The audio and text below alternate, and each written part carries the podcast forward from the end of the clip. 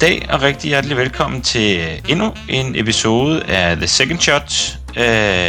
Min medvært i aften, det er som sædvanligt Magnus, og jeg hedder Bo. Og Magnus, du kan præsentere vores næsten hemmelige gæst. Ja, vores næsten hemmelige gæst har læst Cat.com fra RUG og har speciale i strategisk kommunikation. Vedkommende har været 5 år i Nordea og har haft nordisk ansvar for webanalyse.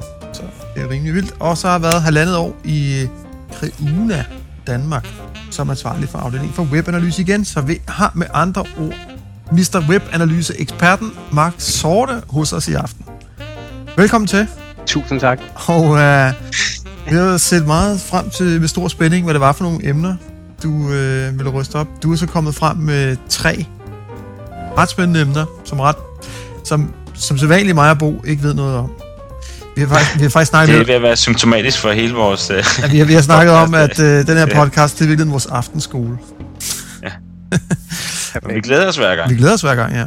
Men dit første emne, det har du kaldt webanalyse. Mindsetet, som mangler. Ja. Og det er jo fordi, at jeg plejer at drage paralleller til offline-verden. Altså alle, som har en forretning i offline-verden. De ved jo præcis, hvilken slags kunder, der kommer i butikken. De ved også, hvordan deres varer skal placeres strategisk rigtigt. Og så ved de jo også, hvorvidt omsætningen den er steget med x antal procent i denne her måned kontra samme måned sidste år. Mm-hmm. Men den kultur har man ikke rigtig taget med over online, og det er jo egentlig lidt tankevækkende, i og med, at der postes rigtig mange penge i online-mediet. Yeah. Faktisk som det før. Så det, der er interessant, det er jo, at... Der er rigtig mange, der investerer i online-mediet, men de har ikke rigtig noget begreb om, hvad de egentlig får ud af investeringen. Okay. Og det er det mindset, der mangler. Evnen til rent faktisk at følge op på det. Er der sådan nogle skoleeksempler på nogen, der sådan er lidt dårlige til det? Eller er det bare, tænker du, de små e-handlerne, eller hvem er det? Altså, der har været sådan en generel opfattelse af, at det er over hele linjen. Det er lige meget, man har sådan en B2B, altså branding-orienteret site, eller man er e-handlerne. Men altså, man ser... i højere grad en tendens i dag til, at det er de e-handlende, der er sådan lidt mere laissez-faire-agtige i forhold til det. Okay. Og det er måske det mest tankevækkende segment, fordi at det er jo ren forretning på nettet, så det er egentlig det er sjovt at se, hvordan de slet ikke har den tankegang med over i online-mediet. Okay. Men hvis du siger, at de bruger penge som aldrig før, jo, det kan jeg godt støtte, men hvad bruger de så penge på? Altså...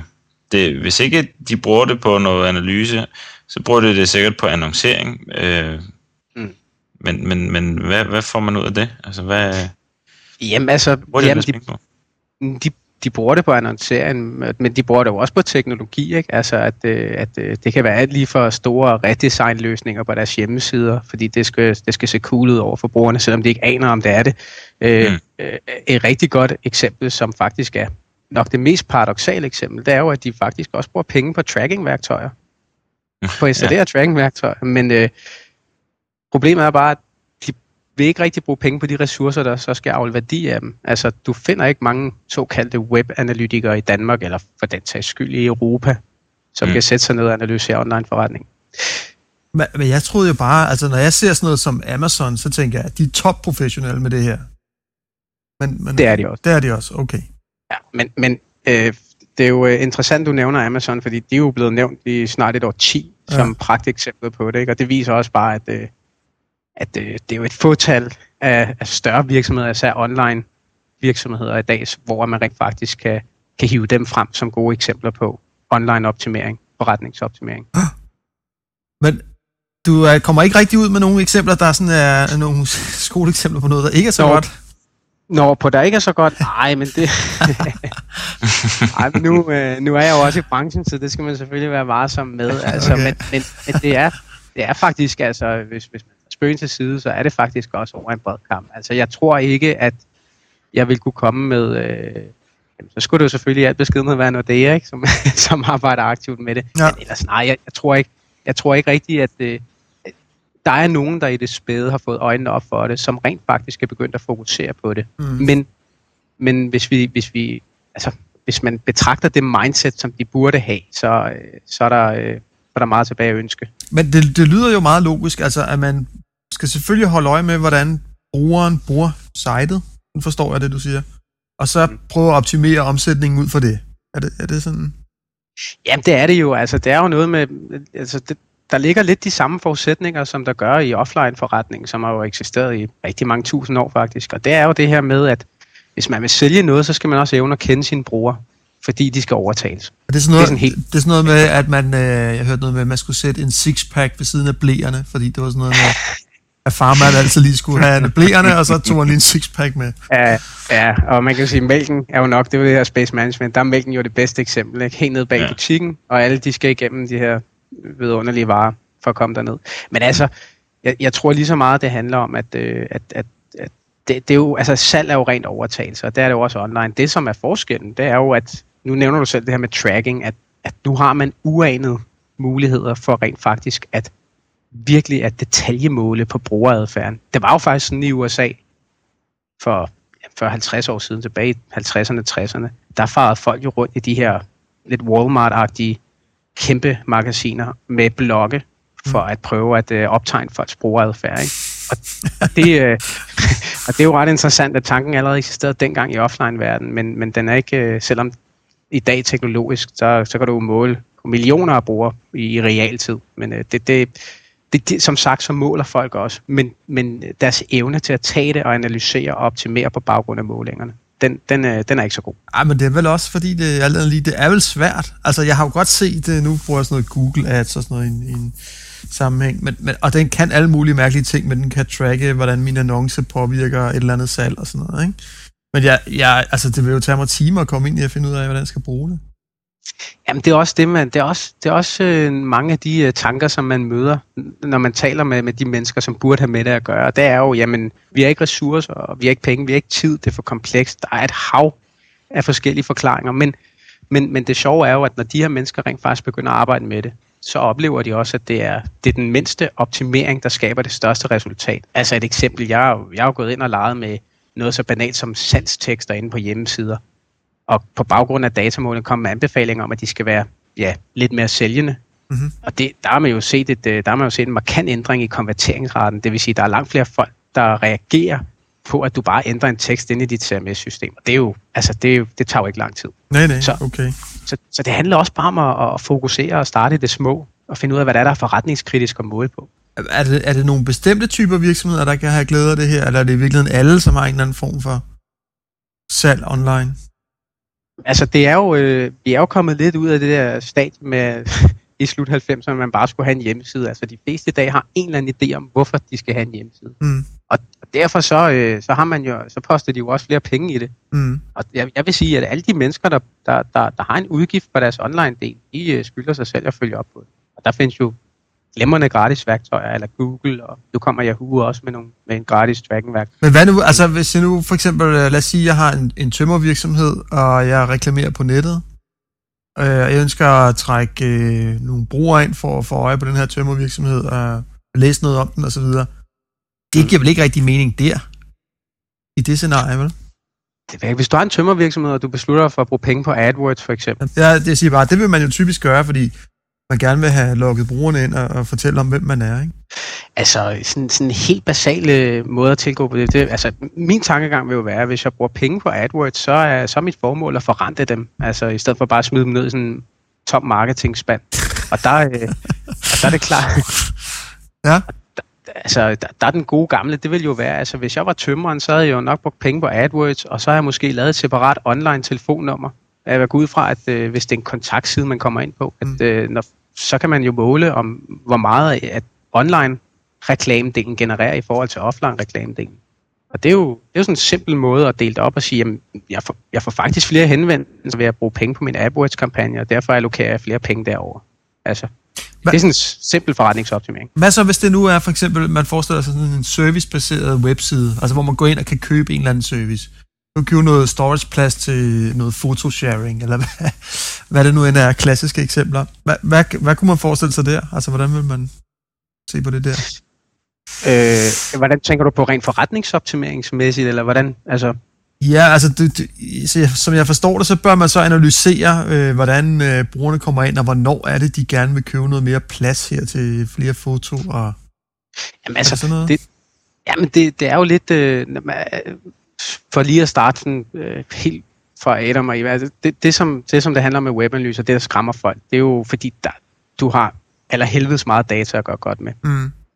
Og kunsten er jo at dykke ned i denne her spand af data og identificere de vigtigste, hvad skal man sige, datakilder for dig, ikke? Og derfor så ligger der en forretningsøvelse i det, før man begynder at måle, og det er at sige, hvad er det egentlig, jeg vil have folk til at gøre på det her site, om det er photosharing, eller det er en tømmer, der reklamerer. Men altså, man ønsker altid en eller anden form for handling på et site. Det kan også være, ligesom aviser, at man ønsker det, der hedder engagement, eller stickiness, at folk bliver og læser rigtig mange artikler. Mm. Og det er jo kunsten at opsætte nogle forretningsmål, og så i virkeligheden måle, om man opnår de forretningsmål. Og så er det lige meget, om du hvad slags hjemmeside du har at gøre med, eller om du er decideret et forretningssite eller et brandingsite. Men du vil altid skulle have et formål med at få brugerne ind på dit site. Og det er i virkeligheden det formål, som jeg i dagligdagen hjælper folk med at definere, og så også at sørge på at følge op på. Og din point er sådan set så bare, at vi er for dårlige til at gå op i det i dag. Det er for tilfældigt, hvad der sker. Ja, og så tror jeg, ja, det der, men man kan sige pragmatisk sagt, så altså, det er også der, pengene ligger. Der er jo webanalyse er jo ikke bare noget med at gøre din hjemmeside bedre. Det er også noget med at spare lidt internt, ikke? Mm. Altså, hvis jeg sidder og er sådan webmaster, og jeg ikke rigtig ved, hvad jeg skal tage fat på i dag, så er det meget godt at kigge i en defineret statistikrapport og se, hvor det halter på siden, og så fokusere på at optimere de steder. Det er jo noget med en mere effektiv arbejdsdag. Og så sidst, men ikke mindst, så er det jo, nu når vi taler effektivisering, jeg ved ikke, om der er nogen af jer, der nogensinde i sådan online-regi har siddet i en eller anden diskussion, som er baseret på personlige holdninger, hvis man skal lave et site. Og det er temmelig irriterende, og jeg kan garantere, at der kommer en helt anden saglighed ind i dialogen, når man lige pludselig sidder med en rapport, hvor brugerne får lov til at give deres mening til kende, og man ikke sidder selv og har sin egen holdning. Ja. Og det er det, der er det fede ved webanalyse, det er, at du skærer altså nogle kanter, og dit arbejde bliver lidt sjovere, fordi du sidder ikke der og baserer det hele på din egen personlige holdning. Mm. Og man kan sagtens bruge de værktøjer der, som Google stiller til rådighed, og Yahoo og så videre. Så det er ikke fordi, man skal gå ud og investere i et eller andet. Nej, altså, og det er også der, vi bevæger os hen fremtidigt. Altså, værktøjsleverandørerne har fundet ud af, at pengene tjener de ikke ved licensaftaler. Altså, det er rigtig godt, at der er kommet så mange gratis værktøjer. Det frigør nogle budgetter til det, der er det vigtigste, analyse og optimering. Og det er personer, der skal gøre det, det er ikke værktøjerne. Okay, så er det så, at du har noget, der hedder behavioral targeting. Hvad går det ud på? Ja, behavioral targeting, det er jo det her med, at det er jo evnen til at målrette kommunikation eller indhold, om man vil, både på hjemmesider, men også på søgemaskiner, i forhold til brugernes søgeadfærd. Og det, man kommer ud i der, det er noget mere automatiseret forretningsoptimering. Mm-hmm. Der er sikkert nogen, der har siddet derude og tænkt, jamen nu er der gået snart 10 år, og vi evner vel ikke som mennesker selv at gå ind og optimere. Nu joker jeg lidt, men altså, så derfor så prøver vi at automatisere mange af processerne. Mm-hmm. Og hvis man ser bort for det lidt morsomme i det, så er det jo faktisk interessant, at leverandørerne, især også med gratisværktøjerne, fokuserer mere og mere på at automatisere de ting, som de oplever er showstoppers i organisationen. Blandt andet det her med, jamen vi har et tracking-værktøj eller et optimeringsværktøj, men vi har ikke rigtig nogen personer til at betjene det. Altså, kunne det være sådan noget, hvis nu jeg forestiller mig, at man leger sig ind på en eller anden e-handelsshop, så kunne den shop selv finde ud af at automatisere, når jeg viser det her produkt, så er der også en god idé at vise det her produkt herovre. Er det sådan noget? Det er det. Det er for eksempel noget med, at hvis du går ind og kigger på, lad os sige, at du går ind og kigger på et autosite, altså et bilsite, og så du samtidig også måske tjekker nogle renter ud. Altså så kan du lige pludselig få et eller andet pop-up bannerreklame, fordi du lige pludselig er i segmentet for en potentiel bilkøber.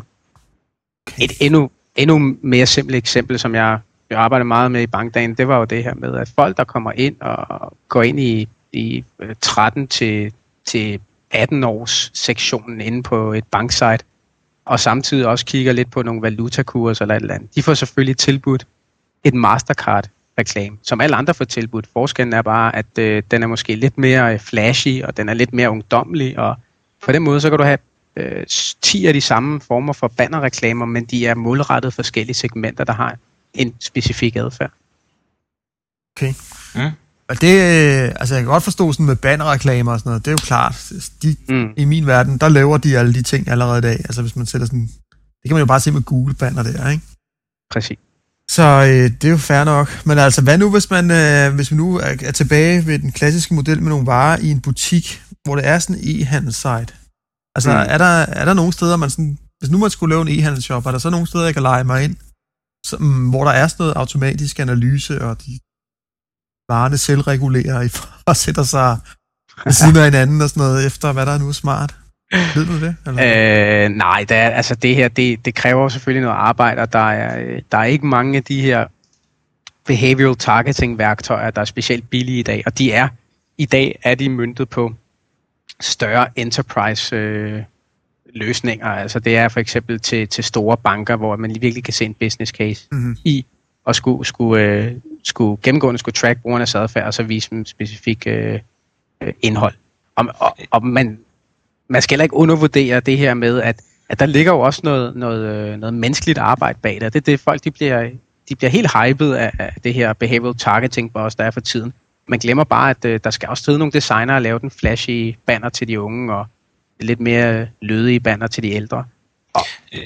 Det behøver vel egentlig ikke at være, det behøver vel ikke at være reklamer, banner og ting og sager, det hele. Er det ikke også, altså som jeg forstår det, så for eksempel iTunes, som jeg bruger meget, de ved jo præcis, hvad jeg har købt, hvornår og sådan noget, så der er jo kommet sådan en ekstra lille linje nede. Vi kan se, at du har købt det og det og det, og den her, det er den samme, genre, så måske var det noget for dig-agtigt. Er det ikke det samme, altså at målrette sit salg mod kunderne, så dem, der kommer igen, det første, de får i hovedet, det er, hvis du har købt blæer inde på en eller anden side, jamen så får du også blæer på som det første. Ja, det er en sixpack lige bagefter, ikke? Er det ikke også sådan noget? Det er det jo der, men det er jo det, jo, og det er jo sådan noget kontekstuelt indhold, ikke? Og det måden man gør det på, det er jo lidt anderledes, hvor sådan overordnet behavioral targeting er cookie-baseret. Der er mange af det her kontekstuelle indhold, som du taler om her, som man også ser på Amazon i øvrigt jo. Ja. Altså hvor at som er baseret på, at du har tilkendegivet dig selv som bruger. Det vil sige, at de kan følge dig. Den er lidt sværere, den der, at gøre, hvis det hele er cookie-baseret. Altså hvis tracking er cookie-baseret. Ja, det er klart. Især fordi, at der er mange, der sletter deres cookies, ikke?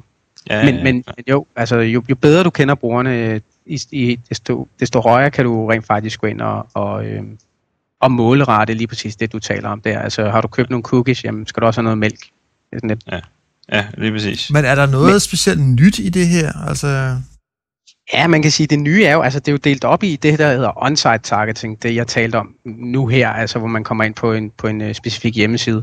Men der er jo også network targeting, og det er jo rigtig interessant, fordi det er jo der, hvor at du i et netværk rent faktisk deler viden om brugerne på tværs af sites, og så sørger for, at brugerne får vist et eller andet sted, får vist en eller anden kampagne. Altså, det er jo også derfor, at I ser søgemaskinen. Prøv lige at gøre det konkret. Hvad kunne det være? Det forstår jeg.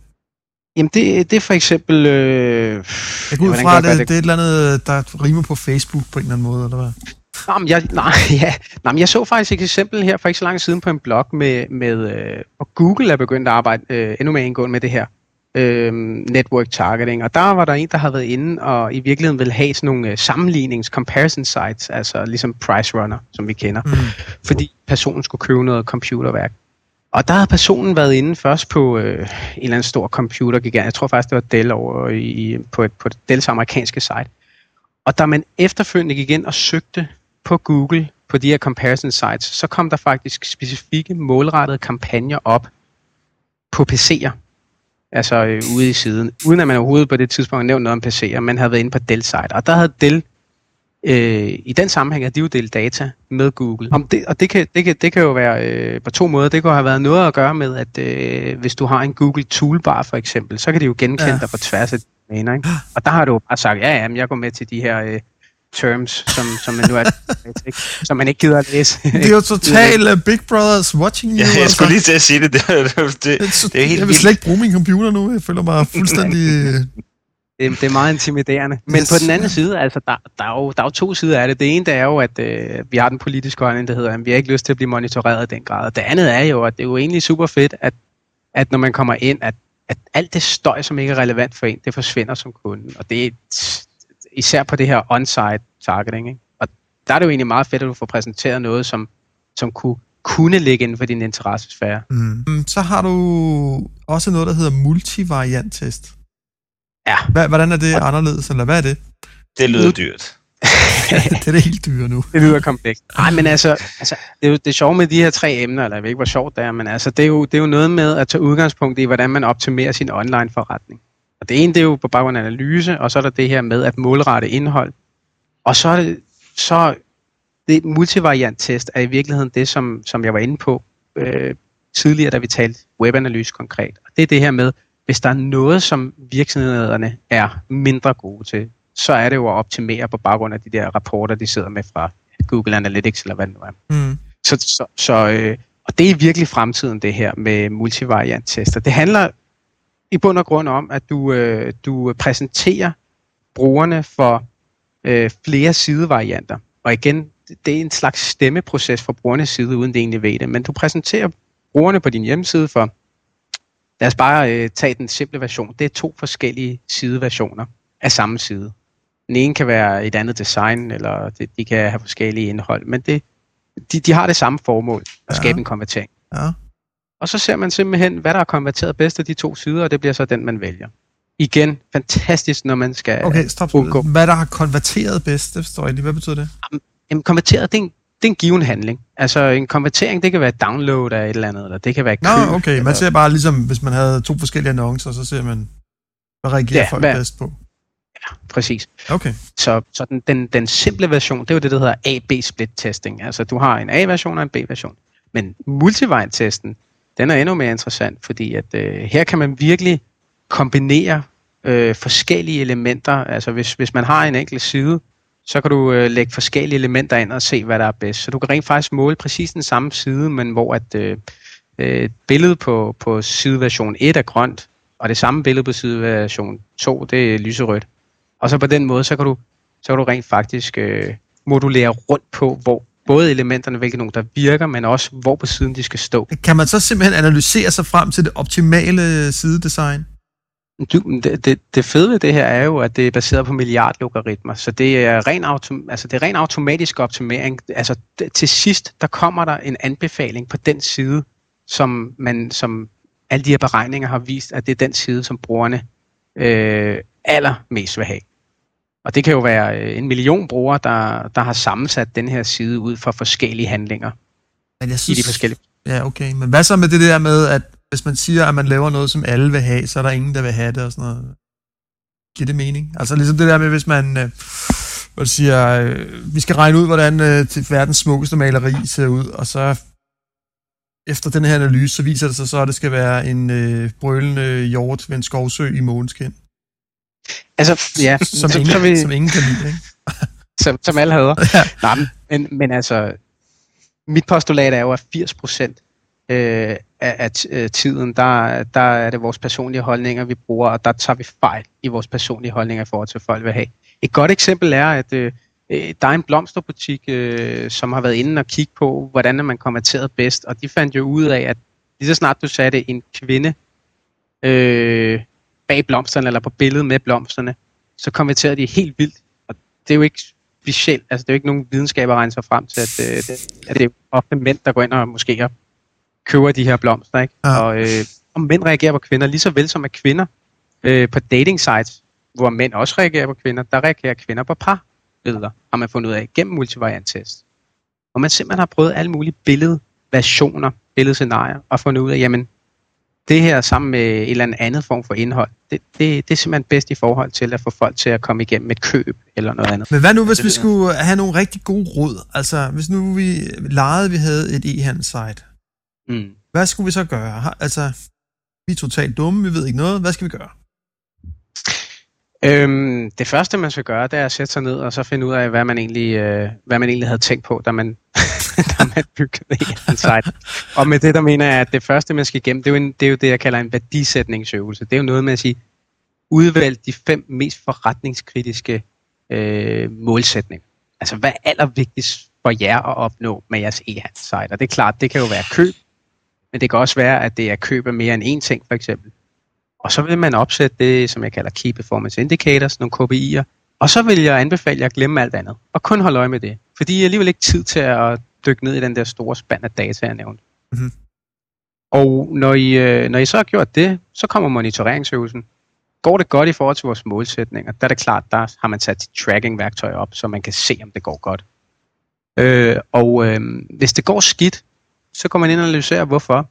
Og på baggrund af det, så opsætter man nogle optimeringstiltag, og så kan man udføre dem, og så ser man, om det er gået bedre, og sådan kunne jeg blive ved. Ja. Det er den helt simple tilgang til det. Det lyder simpelt, ikke? Jo, det lyder rimelig simpelt, men... Jeg tror allerede, at de fleste mennesker er stået af, når de skal sætte deres 5 mest kritiske... deres værdigrundlag op og deres Key Performance Indicators. Der tror jeg, sådan allerede der har man nok tabt mange af dem, som laver deres e-handelsløsninger. Ja, det kommer selvfølgelig an på, hvilken størrelse. Ja, det kommer an på størrelse. Ja, selvfølgelig, men... der er mange små sites i hvert fald, ikke? Det, jeg skal sige, det er helt ude for dem. Men det er jo det er sjovt at nævne, fordi at Yahoo havde jo indtil for nogle år siden en data mining ekspert siden i deres executive management gruppe. Og det var ikke for sjovt. De købte simpelthen hans virksomhed. Han var en professor, som var super god til det med data mining, havde sit eget firma. Og det er jo fordi, at de rent faktisk vil ind og virkelig hardcore optimere på deres sider. Mm. Jamen, jeg har meget på fornemmelsen, og nu jeg hører alt det her, at jamen, det her, det er internettet fuld af, måske allerede nu, men sindssygt meget mere i fremtiden, ikke? Men det er fremtiden, det er, fordi altså det vi oplever nu, det er jo den her bølge med, at folk rent faktisk finder ud af, at de ikke har råd til at lade være med det. Også når de ser værdien i det. Så det er derfor, jeg har taget de her ting med. Det er helt klart, på forretningssiden, så er det de her 3 begreber, man vil høre meget mere om de næste 10 år. Okay. Mit gæt er, at den her marketing executive, der kommer til at sidde rundt omkring i virksomhederne på online, det vil højst sandsynligt være en eller anden webanalytiker, der er steget i graderne inden for de næste 15 år. Det er min vurdering i hvert fald. Så hvis Magnus skal der være executive, så skal vi sgu blive webanalytiker. Skal I rykke på det? Det der med tal og med store data, det er bare ikke lige mig. Nej, jeg tror også, der er ting, der jeg skal have konverteret ind i min hjerne for det her. Jeg skyder sikkert mig selv i foden. Jeg tror aldrig, jeg har fået over et 7-tal i noget, der bare duftede af matematik. Men altså, som jeg plejer at sige, det her, det handler ikke om tal eller statistik. Det handler om kommunikation og forretning. Ja. For at være lidt pragmatisk. Ja.